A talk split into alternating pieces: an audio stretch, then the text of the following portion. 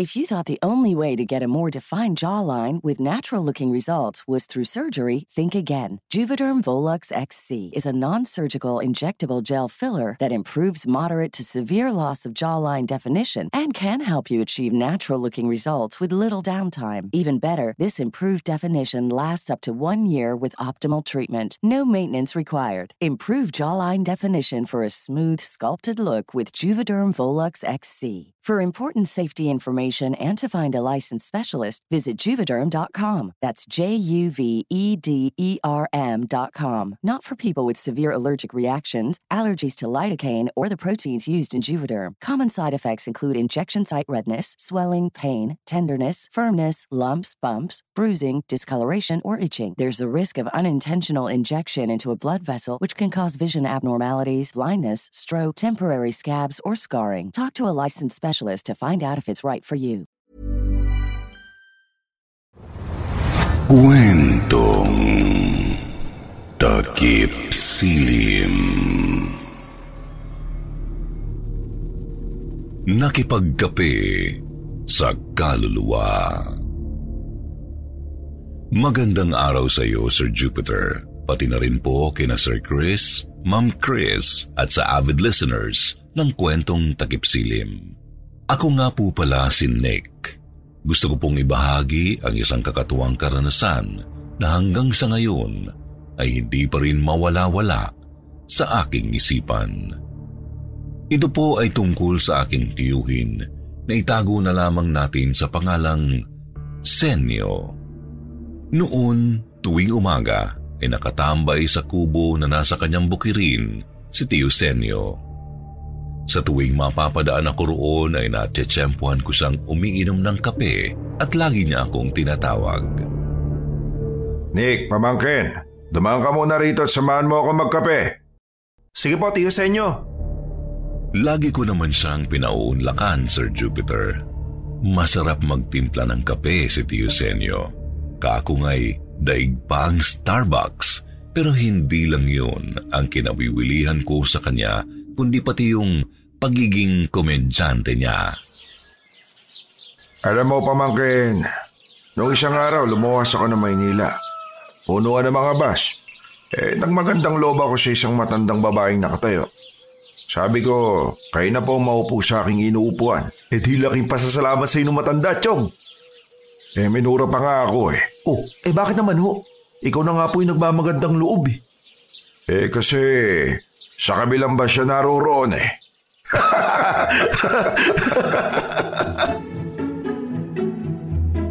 Kung tutuusin ay inaamag na ang mga jokes ni Tio Senyo.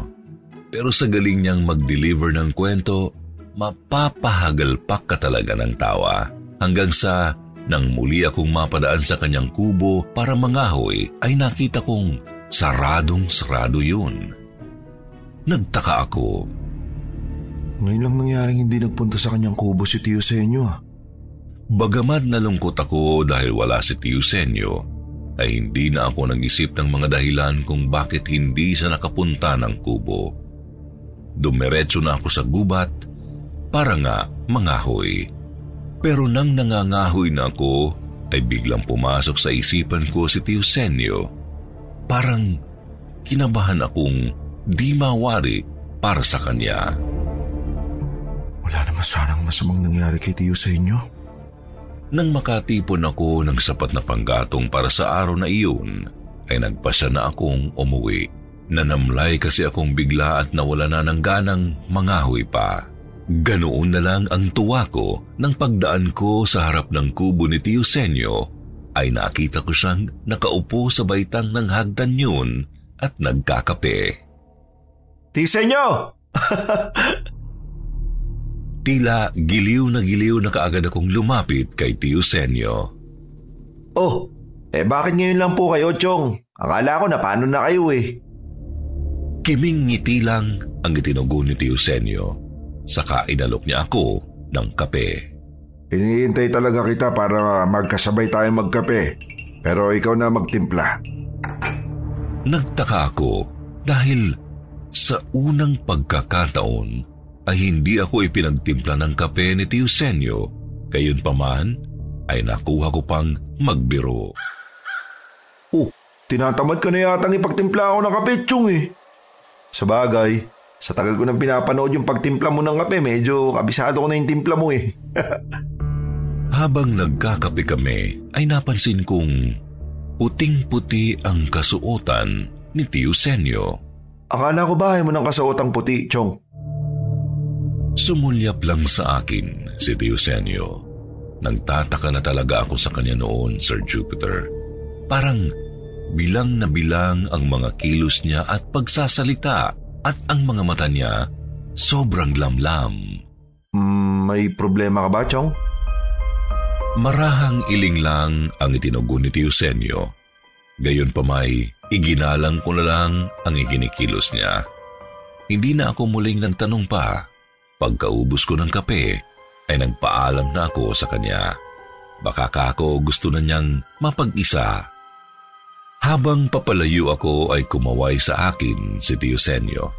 Ewan ko ba pero ang tingin ko sa kanya ay nagniningning at ang kaway niya parang namamaalam. Bumigat tuloy ang mga hakbang ko. Parang ayaw ko siyang iwan. Dahil parang yun na ang huli naming pagkikita. Kinalma ko ang kalooban ko. Marahil ay naninibago lang ako dahil sanay akong masayahin si Tio Senyo. Tapos bigla siyang nagkaganoon na parang pinagsakluban ng langit at lupa. Biglay Napatawa ako ng maikli at napabulong sa sarili. Baka naman nagjo-joke lang yung si Chong. Misteryoso ko no. Pero pagkaawing pagkauwi ko, ay sinalubong ako ni inay ng isang nakagigimbal na balita. Nick, ang susenyo mo, patay na. Ho? Hindi na raw nagising kaninang umaga. Binangungot daw. Parang nawala ng buto ang mga tuhod na napasalampak ako sa upuan, Sir Jupiter. Nanlamig ang buo kong katawan dahil sa samot-saring lumukob sa aking damdamin. Uh, uh, nay, nay, hindi totoo yan. Kagagaling ko lang ho sa kubo ni Tio sa inyo. Nagkape pa kami. Huwag kang magbiro ng ganyan, anak. Nay, hindi ako nagbibiro. Namilog ang mga mata ni inay. Ka- kaluluwa na lang ng Tiosenyo mo yun.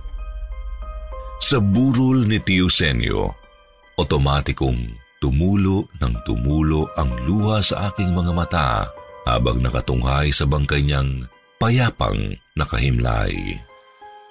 Kaya pala nakakapanibago ka kanina, Chong. Kaluluwa mo na lang pala yun. Akala ko naman joke lang yun. Sana nga joke lang yun pero salamat talaga Chong ah. Hanggang sa uli, gusto mo pa rin makasalo ako magkape. Ngayon, sa tuwing mapapadaan ako sa harapan ng kubo ni Tio Senyo, ay kusa akong napapalingon doon. Tila ba umaasa pa rin ako na bigla na lamang niya akong tatawagin at aaluking magkape. Pero wala na si Tio Senyo, Sir Jupiter ang tiyosenyo ko na joker at pagkasarap-sarap magtimpla ng kape.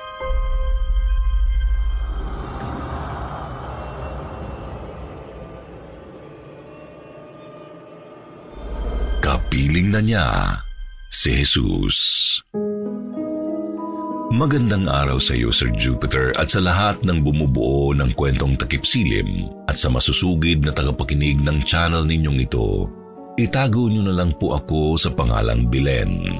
Bata pa lamang ako ay batid ko ng may ikatlong mata ako o third eye dahil nakakakita ako ng kung ano-anong hindi nakikita ng pangkaraniwang tao, engkanto, laman lupa at higit sa lahat mga kaluluwa ng mga namayapa. Ang ikukwento ko po sa inyo ay tungkol sa bunso kong anak na si Nikki. Labas-masok siya sa ospital dahil sa malubha niyang sakit sa puso. Belen, sandigyan natin ang pahay ng mga kakilala natin na patingnan si Nikki sa albularyo. Eh parang hindi naman siya gumagaling dito sa ospital eh. Tingnan mo, pahina siya ng pahina. Hindi pang albularyo ang sakit ng anak natin. Mahahanap din ng mga doktor ang tamang lunas para kay Nikki. Magtiwala ka sa Diyos. Sana nga, Belen. Awang-awa na ako sa anak natin. Matagal na siyang pinahihirapan ng sakit niya. Nooy, isang linggo na kami sa ospital, Sir Jupiter, at nang pagmasdan ko ang bunso kong nakaratay sa hospital bed, ay di ko napigilan ang maluha. Para siyang anghel na natutulog. Isang anghel na bali-bali ang pakpak. Pagod sa pakikipaglaban sa mapamuksang sakit. Gabi, habang nagbabantay ako kay Nikki, ay iginupo ako ng antok. Nanaginip ako na nakatayo ako sa isang burol, tila may hinihintay. Maya-maya ay may nakita akong nakatayong imahe. Hindi ko mamukhaan dahil nakakasilaw ang liwanag na bumabalot dito. Pero sa taas at bulto ay halatang lalaki. Walang ano-ano'y nakita ko na lang na nakatayo sa tabi nito si Nikki. Nagniningning sa kaputian ng kasuotan niya. Lumingon sa akin si Nikki at nginitian niya ako. Nginitian ko rin siya at sa kung anong bugso ng damdamin ay tumulo ang aking luha. Nikki, bunso ko. Halika sa nanay. Pero tila lito ang aking bunso kung sa akin sasama o sa lalaking nababalutan ng liwanag. Noon ako nagising dahil sa komosyon sa paligid, nakapaligid sa higaan ni Nikki ang doktor at nurses. Aligaga ang mga ito sa pag-asikaso sa aking bunso. Ang asawa ko na kadarating lang ay umiiyak. Ba- bakit, Dok? A- anong nangyari sa anak ko? Lumapit ang asawa ko sa akin at niyakap ako ng mahigpit. Wala na ang bunso natin, Belen.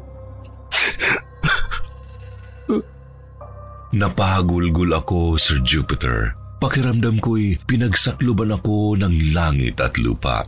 Ang sakit, pinakamasakit na sa lahat ng sakit na aking naranasan. Bunso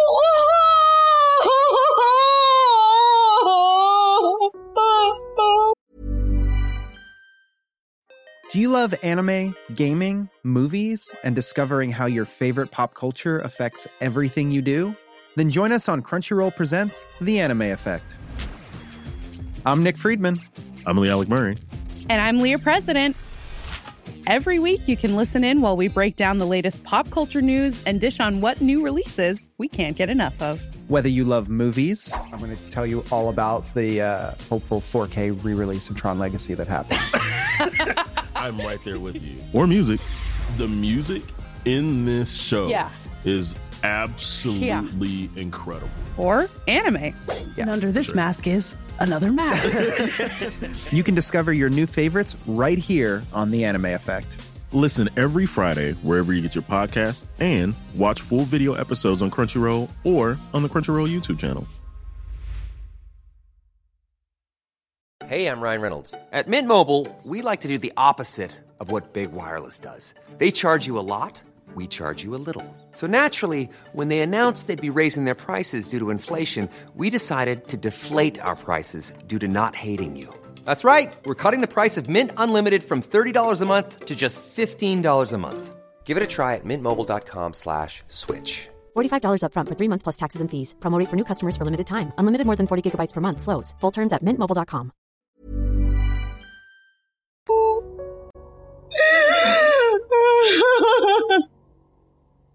Sa burol ni Nikki, halos hindi ako umaalis sa tabi ng kabaong niya.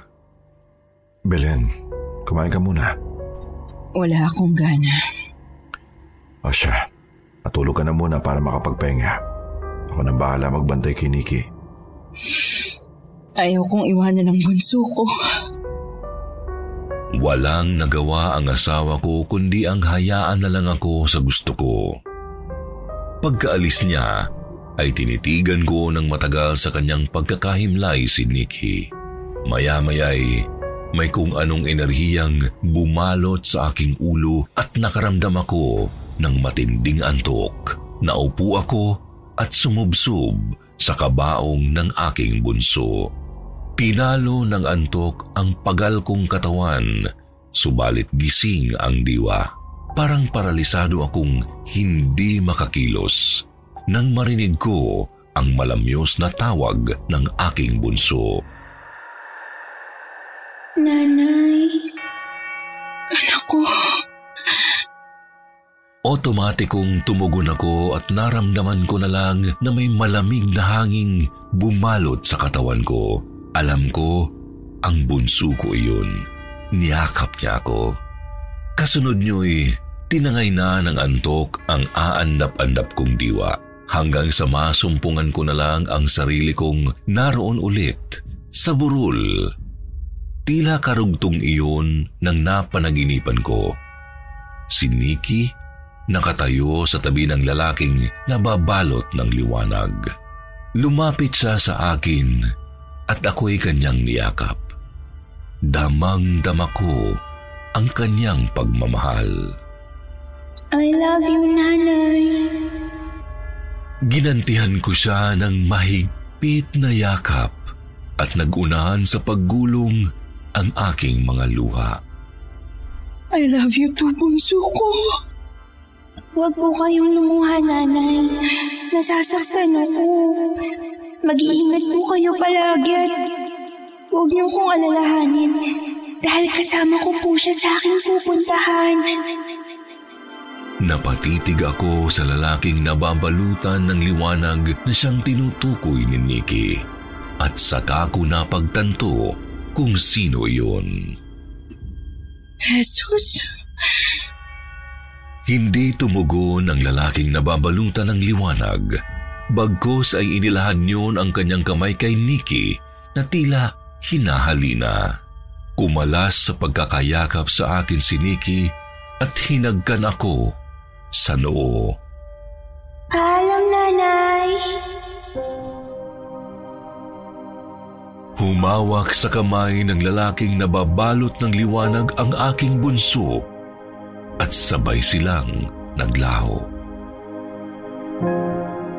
Noon ako nagising. Nakita kong nakatayo sa tabi ko ang aking asawa.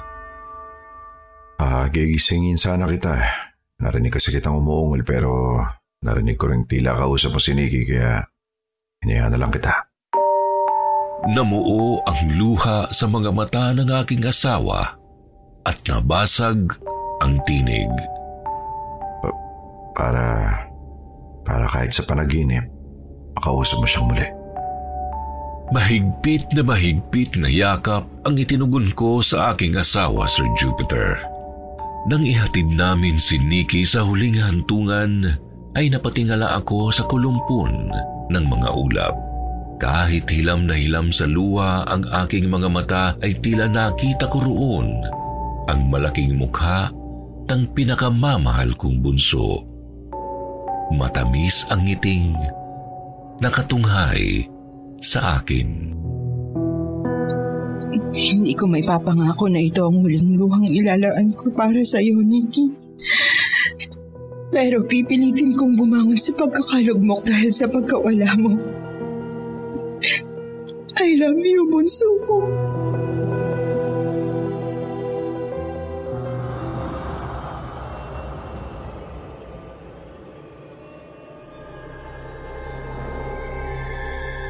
Ang naiwang damit. Magandang araw, Sir Jupiter, at sa lahat ng bumubuo ng kwentong takipsilim. Ako po si Kevin. Ang kwentong ibabahagi ko sa inyo ay ang kakatuwang karanasan ng kababaryo kong si Lola Kunsing na naikwento niya sa akin recently.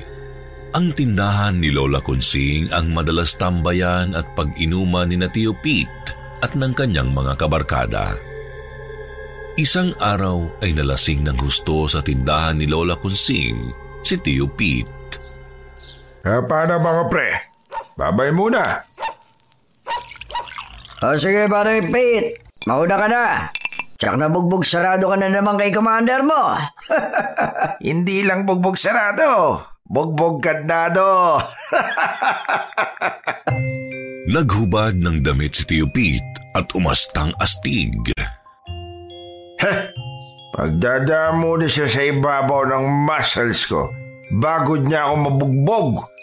Tama na nga ang yabang paring Pete, baka pitpitin kong itlog mo riyan. Sumeryoso si Tio Pete. Pe, pero alam niyo mga pre, eh, sobra na talaga si Mrs. eh. Napakatanga mo kasi parang Pete eh. Mo lumaban. Yung pumorma ka man lang sana na kunwari lalaban. Eh baka sakali magulat at antanang ka niya. Idol mo pa naman si Manny Pacquiao, di ba? Umiling lang si Tio Pete. Pagkuhay, isa-isang niyakap ng mahigpit ang mga kabarkada sa kawalang imik at lingon likod na umalis. Pasuray-suray Naiwan pa niya ang damit na nakasampay sa sandalan ng inupuan. Hinarap ni Lola Kunsing ang mga kabarkada ni Tio Pete.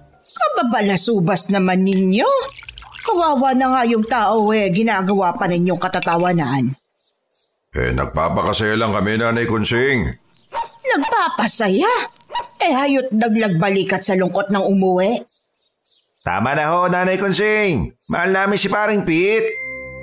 Kinagabihan ay naging maramot ang antok kay Lola Kunsing. Pabiling-biling sa higaan. Hindi mahanap ang komportableng posisyon. Naaalinsanganan kasi siyang di mawari, isa pa'y pakiramdam niya'y may mga matang nakamasid sa kanya. Maghahating gabi, nangalisag ang mga balahibo ni Lola Kunsing nang basagi ng nakakapangilabot na alulong ng mga aso ang katahimikan ng gabi. Jesus Maria Josep, ano ba namang mga aso yon? Nagdasal si Lola Kunsing hanggang sa tumigil sa pag-alulong ang mga aso. Nang walang ano-ano'y may tumawag sa kanya. Nay Kunsing, Nay Kunsing. Hindi tumugon si Lola Kunsing Bagkus ay sinilip na lang niya kung sino ang tumatawag pero... Wa- wala namang tao. Nadaklot ni Lola Kunsing ang dibdib sa matinding kaba. Nakadagdag pa sa takon niya ang biglang paghalimuyak ng napakabangong amoy ng bulaklak. Diyos ko, pinaglalaroan yata ako ng engkanto. Nanginginig sa takot na nagsuot ng rosaryo si Lola Kunsing at namaluktot sa higaan. Nakiramdam. Huwag po ninyo akong pababayaan, Panginoon ko. Maya-maya'y narinig muli ni Lola Kunsing ang tawag. Nay Kunsing, kukunin ko lang ho ang naiwan kong damit. Sa pagkakataong iyon ay nabusesa ni Lola Kunsing ang tumatawag. Tinamaan ka ng magaling, Pete. Ikaw lang pala yan. Tumayo si Lola Kunsing at sumilip sa labas pero... Oh, nasaan ang lalaking yun? Nakita ni Lola Kunsing na wala na ang damit ni Tio Pete na nakasampay sa sandalan ng upuan. Kukunin lang pala ang damit at aalis na agad eh binulabog pa ako. Biglang umihip ang malamig na hangin. Kinikilabutang nagsara ng pinto si Lola Kunsing at nagbalik sa higaan. May naging karanasan na rin kasi sa engkanto si Lola Kunsing. Kaya ang hinala niya ng gabing yun ay engkantong kinopya ang boses ni Tio Pete ang gumagambala sa kanya. Pero kinabukasan ay nagimbal siya sa bumulagang balita. Patay na si Tio. Nagpatiwakal daw ito nang makauwi sa kanila pagkagaling sa inuman. Marahil ay hindi na nito nakayanan ang inaasal sa kanya ng asawa. Nang mawalan kasi ng trabaho si Tio Pete ay nalulong sa pag-inom kaya't madalas na inaaway ng asawa. Narindi na marahil o kung may iba pang mas mabigat na dahilan ay tanging sina Tio Pete at ang kanyang pamilya lang ang nakakaalam. Matagal bago napawi ang takot ni Lola Kunsing sa naging kakatuwang karanasan. Hanggang ngayon ay hindi pa rin siya makapaniwala na minulto siya ni Tio Pete dahil sa naiwang damit. Ang naiwang damit nga pala ni Tio Pete sa tindahan ni Lola Kunsing ay natagpuan sa ilalim ng banig nilang mag-asawa. Ibig sabihin ay naiuwi ito ng multo ni Tio Pete sa kanila. Isinama sa libing ni Tio Pete ang naturang damit upang huwag na raw itong balik-balikan pa ng kanyang kaluluwa. Hanggang dito na lang, Sir Jupiter. Hangad ko na lalo pang dumami ang subscribers ng napakaganda ninyong channel. Mabuhay ang Team Kwentong Takip Silim.